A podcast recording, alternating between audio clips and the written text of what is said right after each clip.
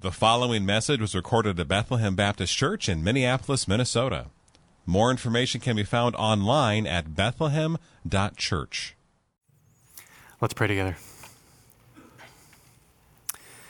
Thank you, Father, for blessing us with this opportunity to feed on your words. We have tasted that you are good, and we crave your words the way newborn babies crave milk. As we strive now to understand your words here in this passage. Would you enlighten our minds and would you stir our affections to worship you? We ask for Jesus' sake. Amen. Our passage that Pastor Sam just read is part of a letter that Peter wrote. He wrote it thousands of years ago, not to us, but these are God's words for us. These are God's words for us, and every word matters.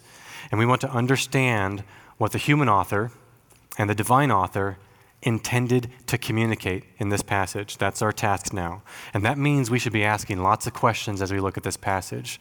Like, what, is, what does this word mean? And how does this argument work?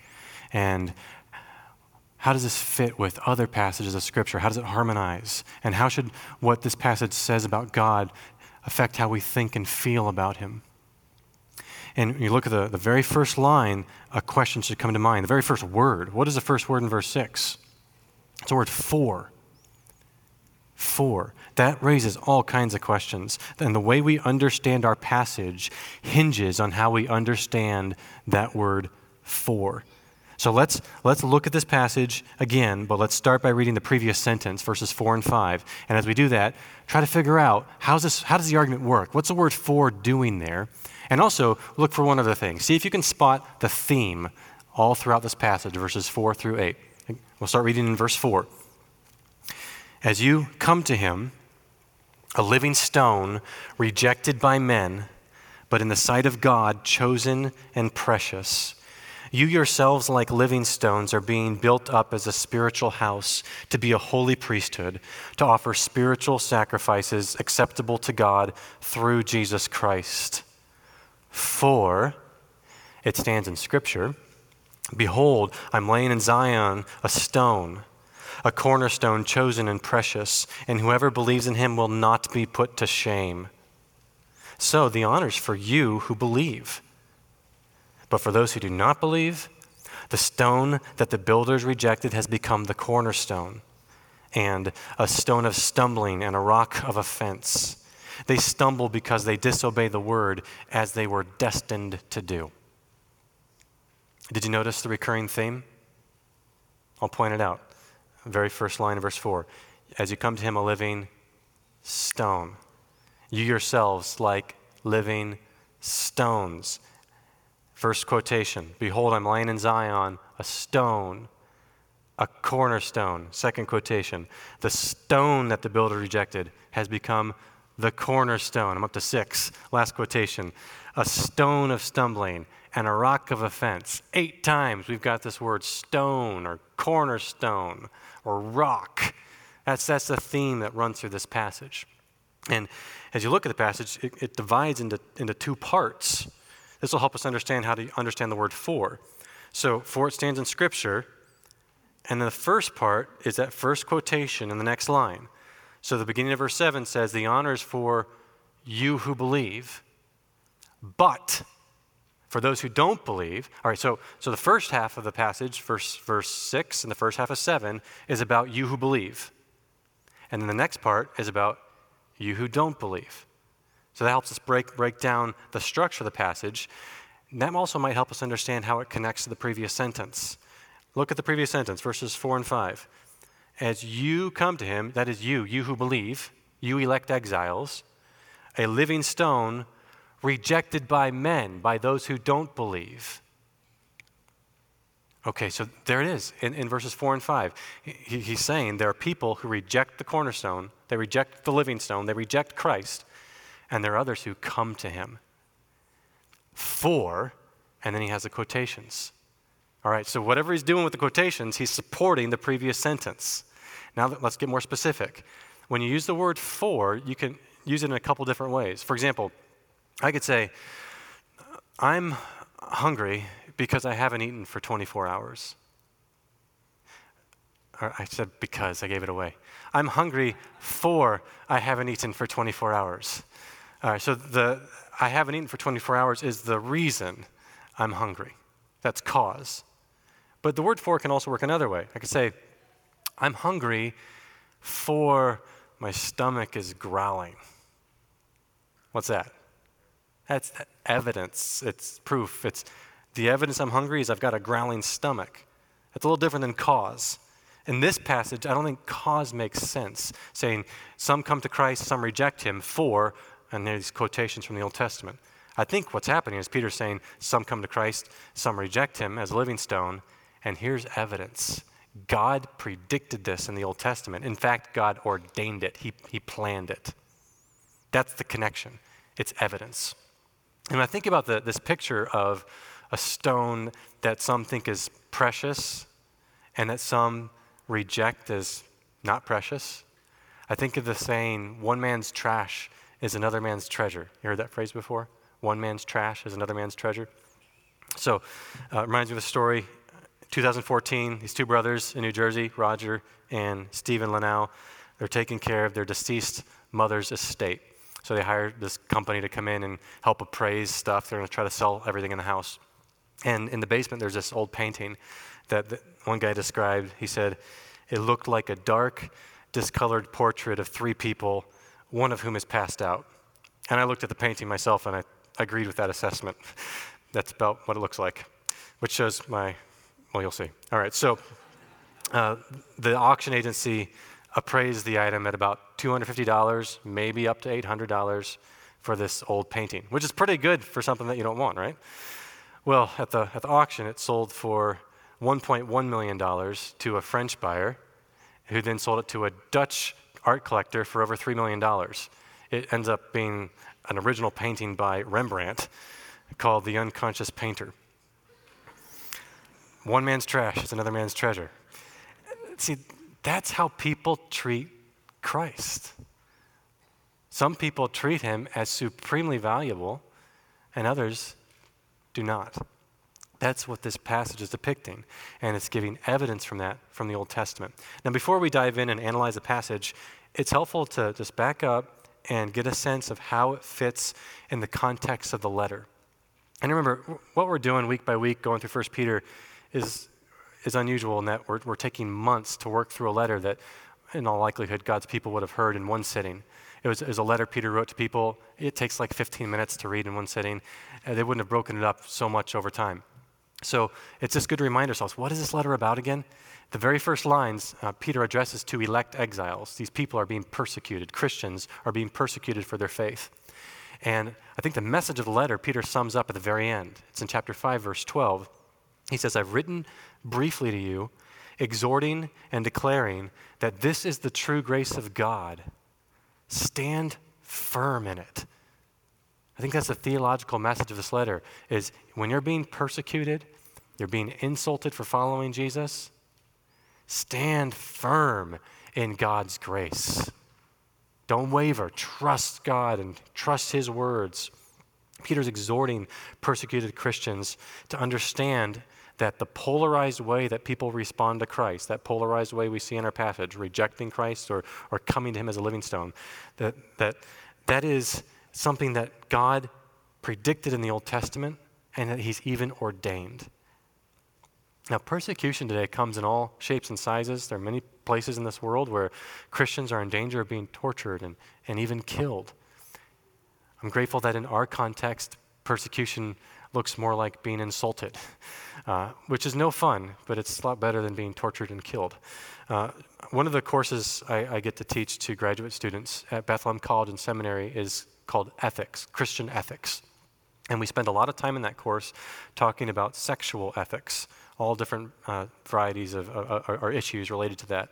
And the reason is that that issue is so controversial in our culture.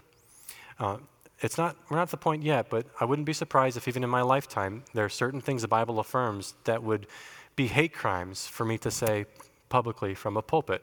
Things that Christians have believed for the last 2,000 years, like God created humans as male and female, and he ordained marriage for one man and one woman, and that sex is something God ordained for only marriage. Uh, these sorts of things, if you believe them today, can result in ridicule from the world, to, to feel insulted and, and shamed. And, and I know it, it's not a crime to affirm what the Bible teaches in our culture, but much of what the Bible teaches opposes what our culture values. It's not respectful, it's not respectable to, to believe the Bible, all of it, in our culture. It's backwards. It puts us on the wrong side of history and all that. But not according to 1 Peter. According to 1 Peter, to be with Christ is to be on the right side of history. It may not feel like it right now. It might be difficult right now for us believers when unbelievers shame us. But at the last day, verse 7 says, there will be honor for those who believe and shame for those who don't believe. So Peter's arguing in this letter persevere, stand firm in God's grace, keep trusting and treasuring Christ no matter what the world says or does to you. That's how this passage fits in the, in the message of the letter. So, if I were to sum up our passage, that's verses 6 to 8, if I were to summarize our passage in one sentence, I'd say it like this Here is evidence that some come to Christ as a living stone and that others reject him. Here's evidence that some come to Christ as a living stone and that others reject him. So, I'd like to preach to you from this passage on this topic evidence that some come to Christ as a living stone and that others reject him. And we'll approach it in those two parts. So, first, evidence that some come to Christ as a living stone. And then, second, evidence that others reject Christ as a living stone. And we'll start in verse 6. Evidence that some come to Christ as a living stone. I'm going to approach this passage by asking questions. First, I'll ask four questions of this first part here. And this is just to illustrate when you come to the Bible, you want to read and understand, study the Bible, ask questions. That's how we learn more about, about what it's saying, about what God's saying to us. So, first question I have for you is based on the first line For it stands in Scripture. Why does Peter appeal to Scripture? I don't want to skip over this. For it stands in Scripture. Scripture refers in this context to the Old Testament. So Peter's appealing to the Old Testament as an unquestioned authority because Christians believe that the Bible, Old Testament and New Testament, are God's words. We are Bible people. We completely trust what God has revealed to us in His Word as our final authority. The very first sentence that members of our church affirm in our congregational affirmation of faith says this. So if you're a member, you've already agreed to this and you celebrate this. This is what we believe. We believe that the Bible is the Word of God, fully inspired and without error in the original manuscripts, written under the inspiration of the Holy Spirit, and that it has supreme authority in all matters of faith and conduct. That's what we believe. This is, this is God's Word for us. So Peter's appealing to Scripture to give convincing evidence that God has planned that some will come to Christ as a living stone and that others will reject him. So, first, he gives evidence that some will come to Christ as a living stone. He quotes Isaiah 28 16. Behold, I'm laying in Zion a stone, a cornerstone, chosen and precious, and whoever believes in him will not be put to shame. So, question number two what's a cornerstone? Whatever it is, it's really important. We just sang a song called Cornerstone. You see cornerstone in this passage, and it's in several others. Do you even know what a cornerstone is? Uh, I had to confirm this again this week just to make sure because i had heard some people referring to it as a capstone, like, like the, the top stone on a building, like, like the top of a pyramid, or as the, the keystone in an arch. But, but verse 8 says that people stumble over this. And that seems like it'd be hard to stumble over a capstone. So I don't think that's what this is talking about. So uh, the cornerstone is in, in ancient building construction, it's the most important stone. It, it sets the foundation and it connects two walls. It's the first major action in any construction is to lay that cornerstone. And all the other stones are plumbed to the cornerstone. The size and quality of a building was based on the size and quality of the cornerstone. It's critical. Question number three Why does Peter quote Isaiah 28 16 here? Why that passage? Why here? Well, this, this could become another sermon in itself, is to understand the theological message of Isaiah and how chapter 28 fits in that and how this passage fits in there. So I'm going to do a lot of summarizing.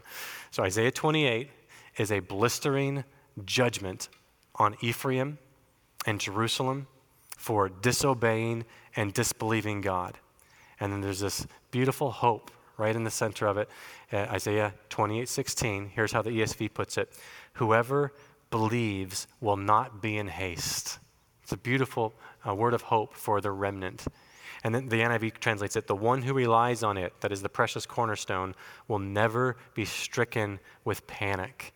And this fits with the theological message of Isaiah, which is that God's people should trust, believe, rely on the Holy One of Israel, who, who is the incomparable King and Savior. Over and over, Isaiah is imploring people trust the Holy One of Israel because he's the incomparable King and Savior. And, and in Isaiah, God predicts that he will lay a cornerstone in Zion, in Jerusalem. That's the site of the Jerusalem temple. So, whatever this work is he's predicting, it's going to replace the temple with the result that now God's people are the living temple. That's what we see in the previous sentence in verse 5. And Pastor Stephen preached on that last week. One more question on, on this part of the passage. Number four. What does Peter infer from Isaiah 28 16. You notice that, the, that after he quotes it, what's his first word? So. So. That's indicating an inference. He says, So the honor, that, that's the opposite of shame, the honor is for you who believe. There'll be no shame for those who trust and treasure Christ. And Peter says this because persecuted believers may feel dishonor when people shame them for, for following Christ. And this, this truth should lift up, it should encourage persecuted believers. Persevere, stand firm in God's grace because at the last day, you won't be put to shame, you'll receive honor. And, and Peter's already said this in chapter 1, verse 7 where he says, the tested genuineness of your faith, more precious than gold that perishes, though it's tested by fire, may be found to result in praise and glory and honor at the revelation of Jesus Christ. So, what might this sort of persecution look like for us today? Let's give you one example. This is a recent one, just happened a month or two ago. So, our, our former pastor for Preaching and Vision, John Piper, just wrote a book called Coronavirus and Christ. In May, some major news outlets reported that a United States Army chaplain was in trouble for commending Piper's book to fellow military chaplains via email. And some called for this, this chaplain to be disciplined and court martialed.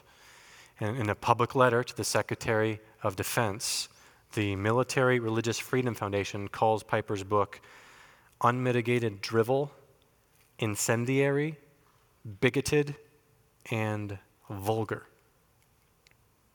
And wow, it sounds like a terrible book. Uh, here's why. Because in the book, Piper quotes Romans that homosexual intercourse is a sin and he argues that God is sovereign over the coronavirus and that he sends it and that he will end it when he wills. That's what's incendiary and bigoted and vulgar. So, non Christians are constantly trying to shame Christians for affirming what the Bible teaches. But we must not let pressure like that lead us to deny Christ and His Word. We must persevere. We must stand firm in God's grace. And remember that at the last day, we will receive honor. We will not be put to shame. So that's part one of our passage. That's evidence that some come to Christ as a living stone. And you notice the very next word, middle of verse 7, is but. So here's a contrast. Here's evidence that others reject Christ as the living stone. There's honor for those who believe, but there's dishonor or shame for those who do not believe.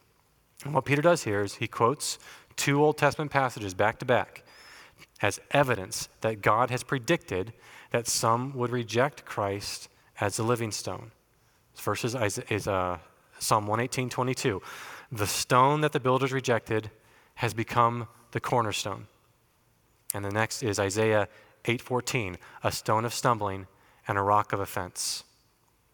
So, let's approach this passage by asking three questions. Question 1, why does Peter quote Psalm 118:22 here? And I'd like to encourage you, if you have the, the ability, is to turn in your Bible to Matthew 21. Matthew 21. You were expecting to go to Psalm 118. I'll explain in a second. Matthew 21. And go ahead and go to Matthew 21, verse 42.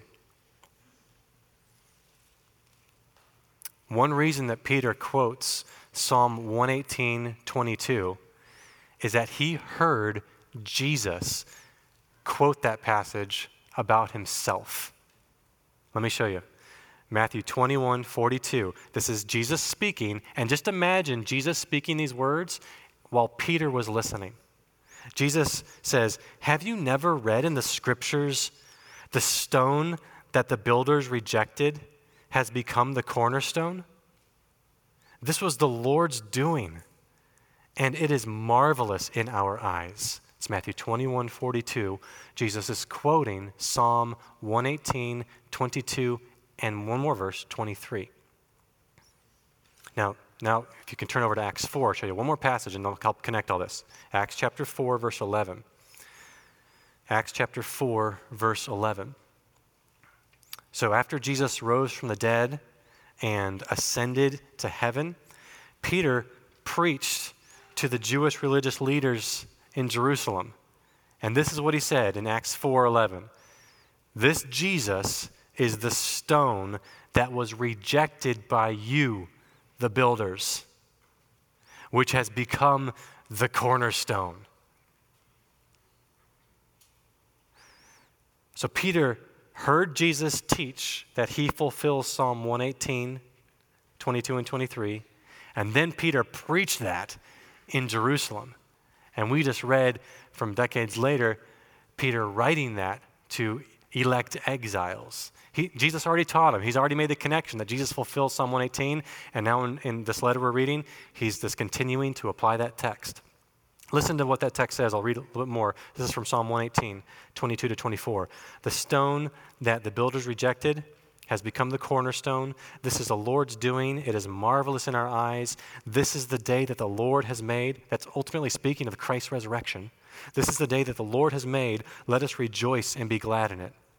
So in Psalm 118, the builders who reject the cornerstone are foreign nations who are rejecting the God of Israel.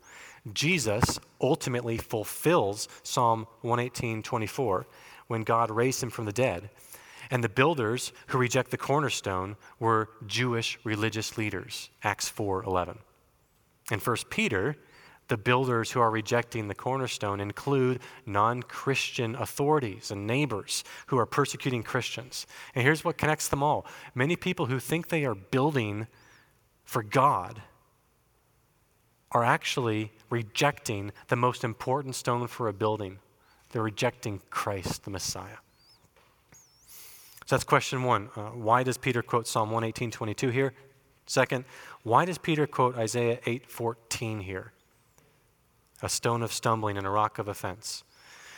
Isaiah 8 exhorts God's people to trust the Lord, trust the Lord. And Isaiah 8:14 says that the Lord will become a sanctuary and a stone of offense and a rock of stumbling to both houses of Israel, a trap and a snare to the inhabitants of Jerusalem. Notice that in its context, Isaiah is emphasizing two aspects. The, the stone is a sanctuary, and a stone that causes people to take offense and stumble. And here in 1 Peter, he's emphasizing the judgment that unbelievers will experience when they reject Christ, the cornerstone. Now, the third question about this, part of the passage, probably the most difficult to answer, is regarding the final sentence. Does God destine people to disobey and stumble? His final sentence is controversial among some Christians. Look at it. They stumble because they disobey the word as they were destined to do. They stumble because they disobey the word as they were destined to do. So the controversy here is whether this passage supports what theologians call reprobation.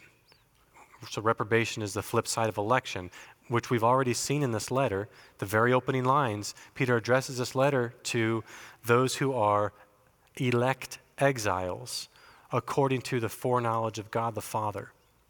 So, election means that God sovereignly and unconditionally chose to save individuals. He chose to save people.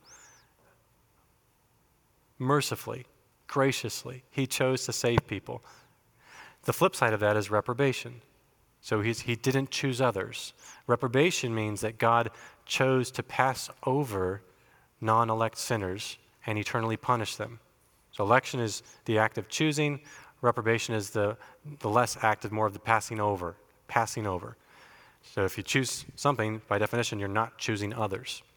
And the question I'm raising here is does the final sentence of our passage refer to, to that reprobation? They stumble because they disobey the word as they were destined to do. Does God destine people to disobey and therefore stumble? Well, here's a, a form based way to translate that sentence. They stumble, disobeying the word, unto which also they were appointed. That word appointed, that's how the New American Standard Bible translates it. Uh, appointed or destined, that translates the same word that verse 6 says, I lay. I lay in Zion. I appoint in Zion. I destine in Zion. And you might notice that in verse 6, it's active. I appoint, I lay. In verse 8, it's passive, uh, to which they were destined. You know the difference between active and passive? Um, uh, I'll illustrate it like this. Um, would a politician be more likely to say, I made mistakes, or mistakes were made?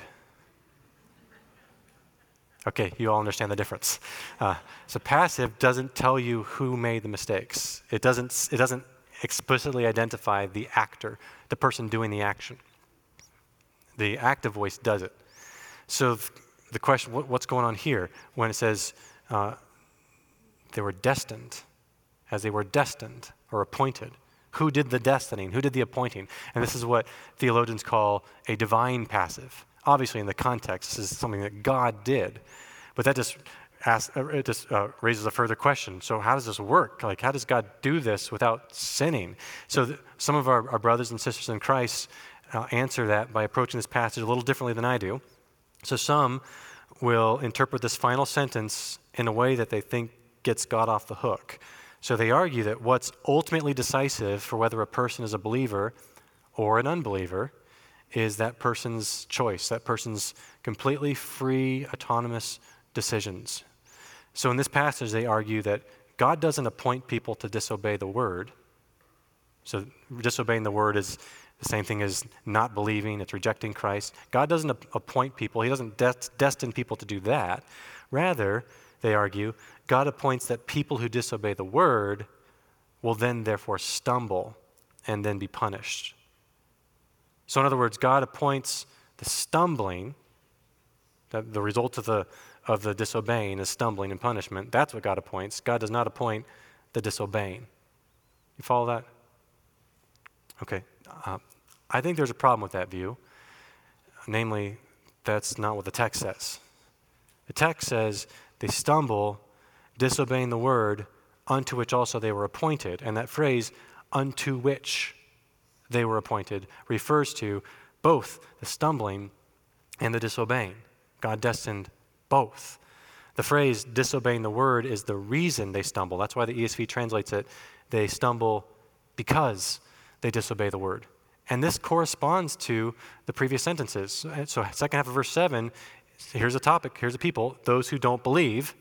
And the second quotation is a stone of stumbling and rock of offense. Stone of stumbling, rock of offense. They're parallel. You take offense, you don't believe, and therefore you stumble. They're parallel. They're, they're parallel items right in the, in the quotation that, that precedes this sentence. Stumbling and being offended are parallel. To stumble is to take offense and thus not believe. And the text says that God appointed or destined that those who don't believe stumble because they disobey the word.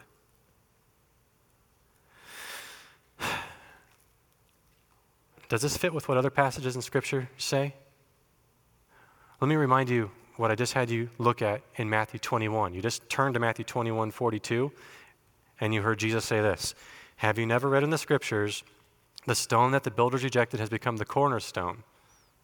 Do you remember the next sentence? This is the Lord's doing. Again, that, that's quoting Psalm 118 23. This is the Lord's doing.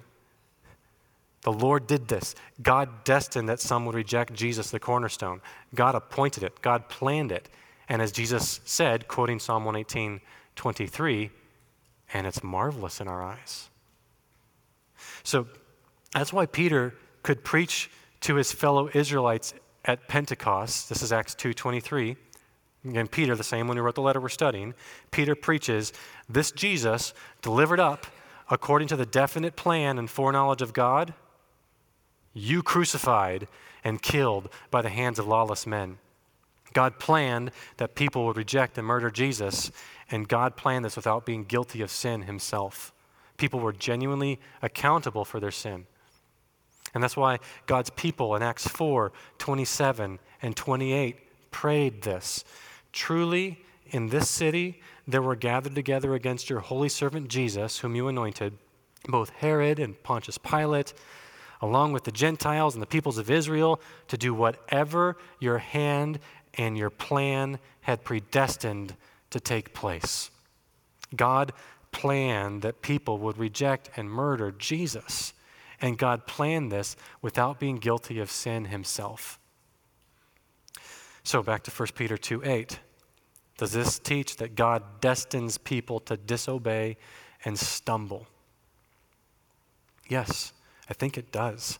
And it harmonizes with many other scripture passages. If I had more time, I'd take you to Romans 9 and just walk through that passage. Uh, now, I realize that this is a difficult teaching, but God has revealed this truth to us in the Bible, so we dare not ignore it or minimize it or reject it.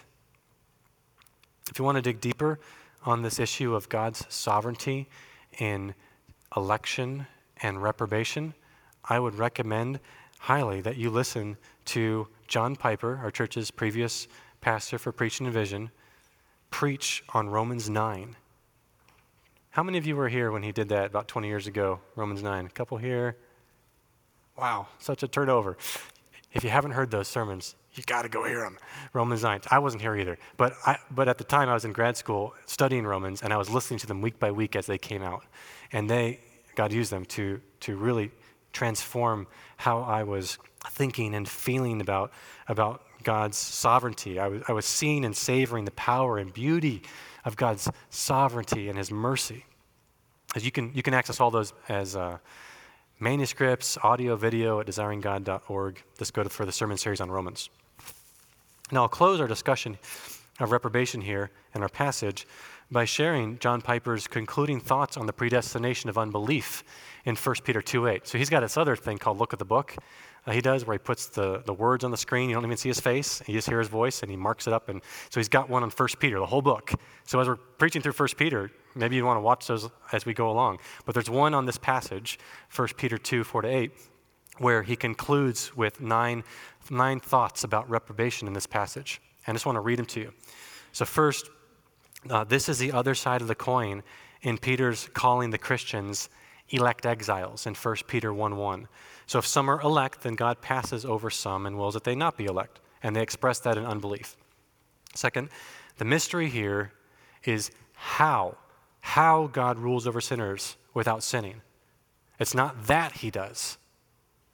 You see, you ask, when people like I have students who ask, explain how this works philosophically. I, I, I don't know. I don't know. Uh, what I do know is the, the Bible says this and it says this, and I believe in both. They're not necessarily contradictory. I just don't know how it all fits. But the last thing I want to do is tweak God's word to make it make sense in here. Number three, God can and does will the sinful unbelief of those who reject Christ. Yet, for there are no persons who want to be saved and are prevented against their will. Nobody ever says, I wanted to be saved and you wouldn't let me. Never happens. Never. Five, every person who perishes willfully rejects the knowledge of God that they have. Six, there are no persons who are not morally responsible for their unbelief. Everyone is responsible for rejecting the cornerstone. Seven, there are no persons whose judgment will be unjust. Will not the judge of all the earth do right? God is always just. Eight, all of us were hopelessly sinful, fallen in Adam, and none of us deserves to be delivered. It's all pure mercy. Our closing song is going to be His mercy is more. And then finally, and what this is, this last point is this summarizing how this fits in the context of the letter, how it applies in the context of 1 Peter. Therefore, take heart, you embattled exiles, you who are persecuted and insulted for following Christ. None of your adversaries can thwart God's plan. That's why Peter says, they, that is, all these unbelievers who are making your life miserable, they stumble because they disobey the word as they were destined to do. They're not obstructing or, or thwarting God's plan, they're fulfilling it. So take heart. Just as Jesus was rejected and then honored, so you too, you followers of Christ, you will be honored. So persevere.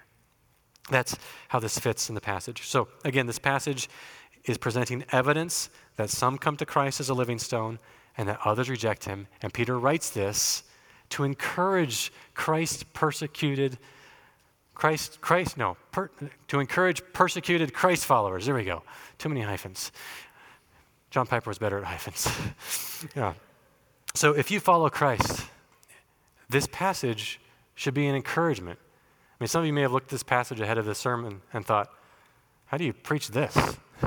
if you understand it in the context of the letter, these quotations from the Old Testament are supposed to bolster our faith. God planned this. He predicted this. This is all part of what He's planned out when you're going through persecution. Just remember, this is all part of what God planned, and you will receive honor. So persevere. Stand fast in God's grace. That's how it fits. Now, I've been preaching this message to Christians, to those who follow Christ. And if you are listening and you do not follow Christ, I welcome you to come to Christ, the living stone, the cornerstone, chosen and precious. Whoever believes in him will not be put to shame. And we welcome you. Believe in him. He's, he's, he's, he is, can be your Lord too. Now, if you have any questions about this Christ, I'd be happy to talk to you. Um, you. You could ask questions and any questions you have about Christ and the Bible. I'd be happy to talk to you. Any of our pastors, any of our members, you could ask ask questions. We would be honored to to listen to you, to talk to you, to pray for you. Thank you for listening to this message from Bethlehem Baptist Church in Minneapolis, Minnesota. Feel free to make copies of this message to give to others but please do not charge for these copies or alter their content in any way without written permission from Bethlehem Baptist Church. For more information, we invite you to visit us online at bethlehem.church or write us at 720 13th Avenue South, Minneapolis, Minnesota 55415. Bethlehem Baptist Church spreading a passion for the supremacy of God in all things, for the joy of all peoples, through Jesus Christ.